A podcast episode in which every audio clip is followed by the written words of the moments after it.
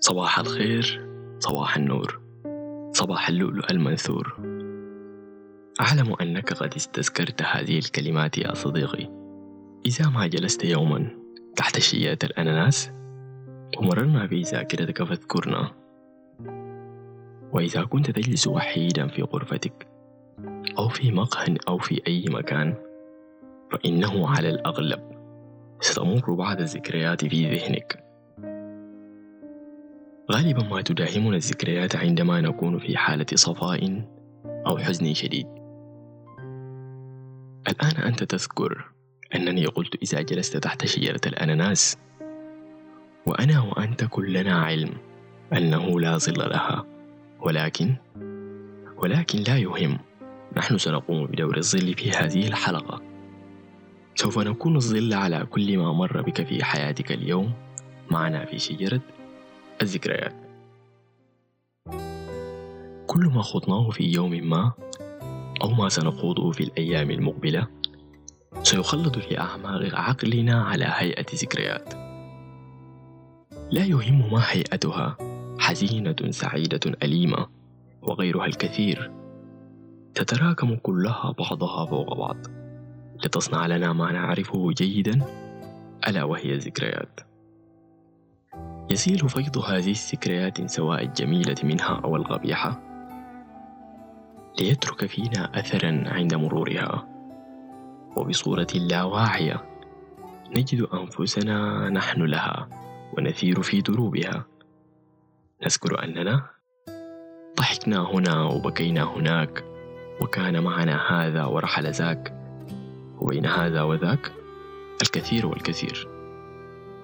هنالك ذكرى نفخر بها. وأخرى نحمر منها خجلا وندما. ذكرياتنا هي ما يصنع حاضرنا. وكما يقولون من ليس له ماض ليس له حاضر. أحيانا نجد الكثير منا غير راض عن ماضيه. وإذا أتيحت له الفرصة سيسعى جاهدا لتغييره.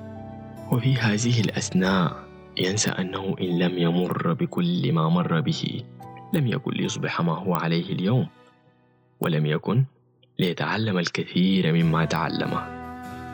لما عرف أخطائه وغاب بتصحيحها.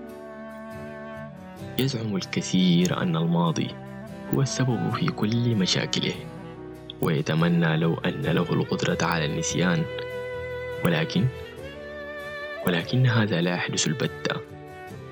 ولكن يبغى السؤال هل ماضيك هو سبب كل ما حصل لك؟ ذكرت بعض الدراسات أن الإنسان هو نتيجة كم متراكم من الذكريات التي تراكمت وشكلت هيئتك التي أنت عليها الآن أتذكر يا عزيزي محاولتك الأولى لتعلم ركوب الدراجة؟ كم مرة سقطت وكم مرة تأسيت ولكنك تنهض في كل مرة لتحاول من جديد حتى أضغمت ركوبها. الآن أنت تضحك على هذه الذكرى؟ أنت فخور بنفسك لعدم استسلامك ولمقاومتك ولمحاولاتك الكثيرة. نحن نحب أن نتذكر كل ما مررنا به سواء الجيد أو السيء. نضحك على ما يمكن الضحك عليه ونبكي على ما يبكينا.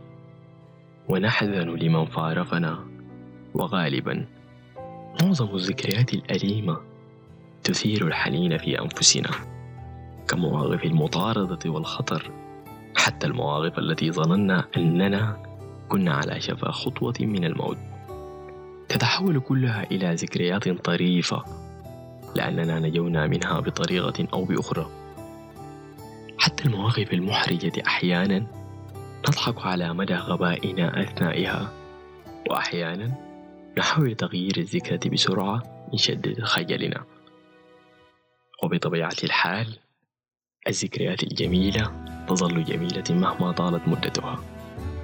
كأول يوم لنا في الجامعة وأول هدية أعطيت لنا أو أول رسمة أو أول مرة رسمنا فيها رسمة جميلة أو أو أول كلمات كتبناها وأصبحت كتابا.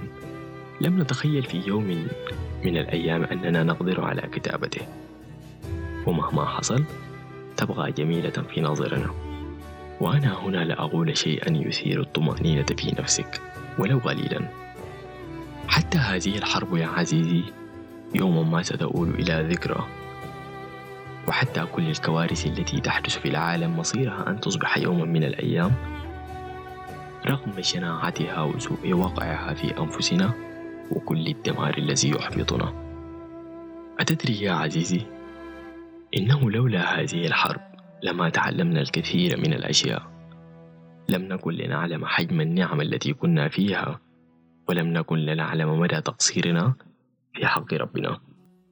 وفي الختام يا عزيزي ستذكر هذا يوما ما وكل ما كان وكل ما سيكون. سيخط على دفتر الذكريات. أتمنى أتمنى أن تنال الحلقة إعجابكم وأن تشاركوها مع كل من تحبون. كنت معكم إبراهيم محمود من بودكاست نقطة ضوء